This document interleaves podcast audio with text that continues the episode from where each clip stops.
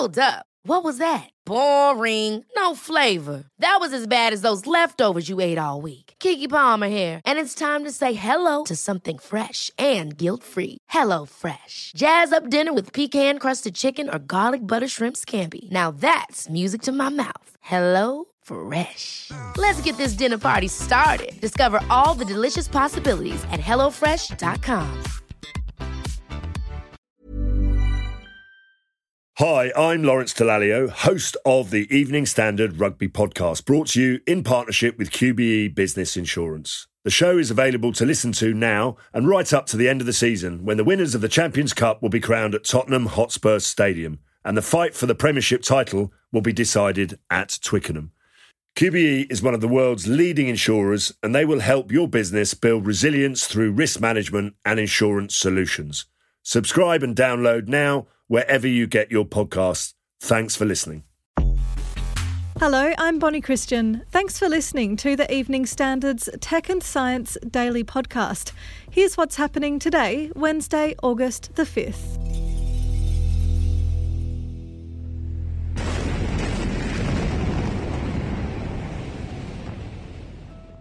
This was the terrifying moment. A massive explosion sent shockwaves across the Lebanese capital of Beirut.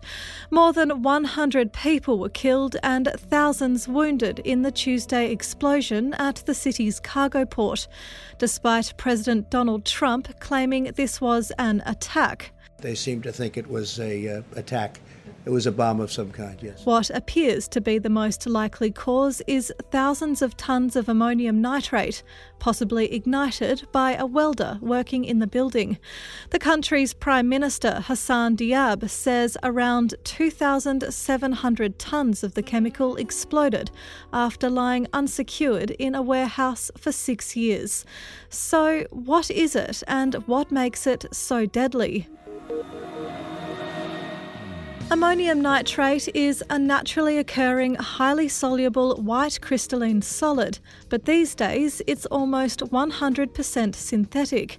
Because it's relatively stable and inexpensive to make, it's commonly used in agriculture as a high nitrogen fertiliser, produced as small porous pellets. It's also the key component of ANFO, an industrial explosive in mining, quarrying, and civil construction. In the US, it accounts for 80% of all industrial explosives. Ammonium nitrate isn't considered particularly volatile or dangerous, and for an industrial disaster like this to happen, a lot needs to go wrong. The chemical doesn't burn on its own, instead, it acts as a source of oxygen that can accelerate the burning of other materials. But senior lecturer in chemical engineering at the University of Melbourne, Gabriel Da Silva, says that if there's enough ammonium nitrate and temperatures are high enough, it can decompose on its own.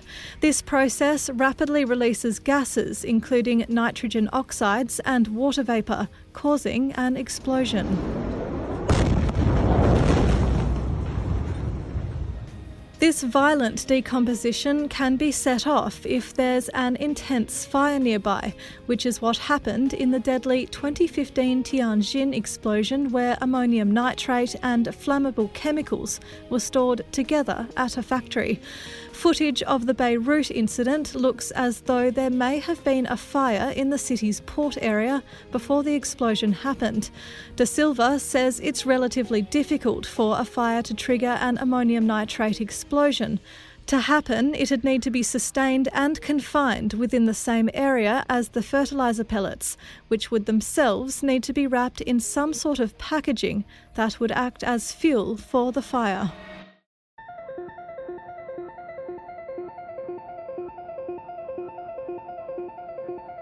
Once we descended a little bit into the atmosphere, you know, Dragon really it came alive. The thrusters were firing almost continuously, and I think this the sound that that makes. It doesn't sound like a machine. It sounds like an animal coming through the atmosphere. NASA astronaut Bob Behnken is still trying to find his Earth legs after an historic splashdown off the coast of Florida.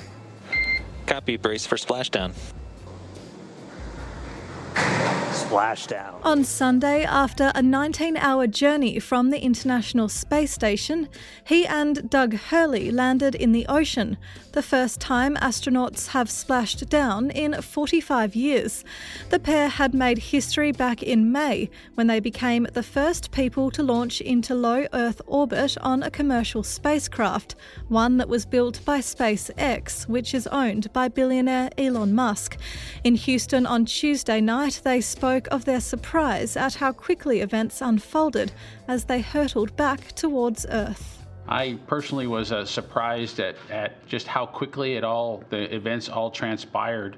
Um, it seemed like uh, just a, a, couple minutes later, after the burn was complete, we could look out the windows and see the clouds rushing by at uh, a much accelerated rate. The astronauts say they're speechless at how well it all went, adding they believe the spacecraft is ready to go on further missions. If you're enjoying this bulletin, then please take a moment to subscribe and give us a rating on Apple Podcasts.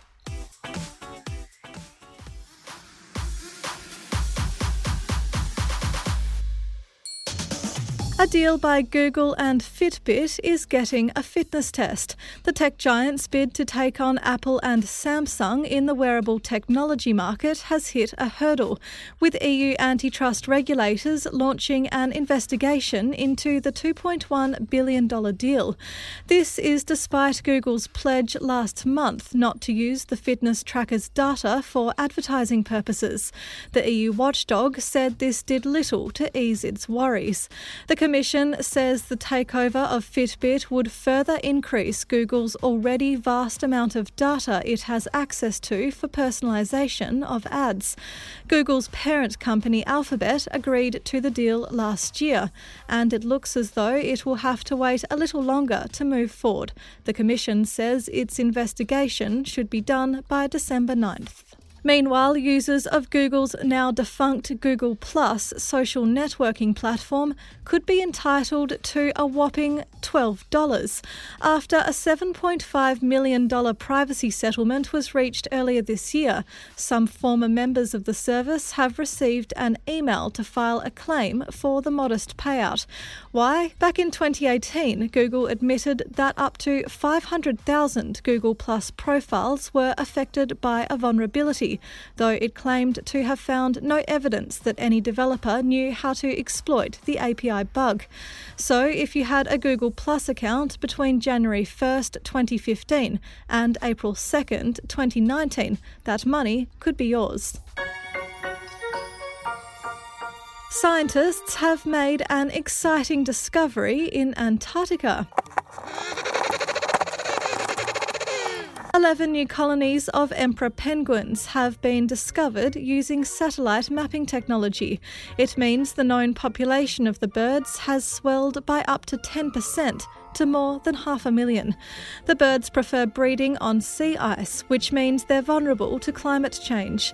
The British Antarctic Survey's Dr. Phil Trathan says the new colonies are canaries in the coal mine and they need to be watched carefully as global warming impacts the region. And finally, the music choices of YouTube celebrity PewDiePie have sent Twitter into a flurry. A screenshot of the controversial Swedish entertainer's Spotify listening habits went viral this week. It features Kero Kero Bonito, Rina Sawayama, Slater, Arca, and Rico Nasty. The list has divided Twitter, with one of the artists themselves weighing in. Musician Gupi urged the YouTuber to stay clear of his tracks, tweeting, Just woke up, found out PewDiePie listens to me and others. PewDiePie, please don't listen to my music. Okay, back to bed.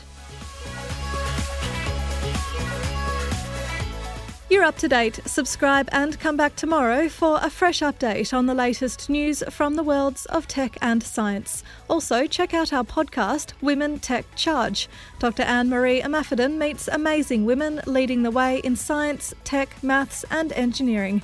There are two whole seasons to binge, and the links in the show notes. Thanks for listening. See you tomorrow.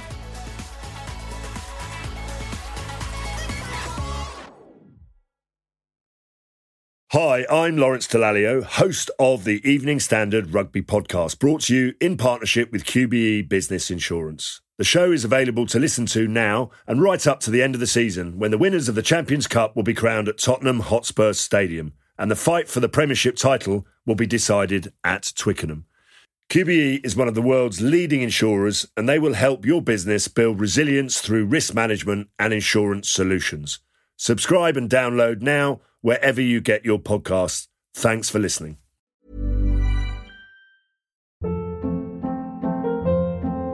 Hold up. What was that? Boring. No flavor. That was as bad as those leftovers you ate all week. Keke Palmer here, and it's time to say hello to something fresh and guilt-free. Hello Fresh. Jazz up dinner with pecan-crusted chicken or garlic butter shrimp scampi. Now that's music to my mouth. Hello Fresh. Let's get this dinner party started. Discover all the delicious possibilities at hellofresh.com.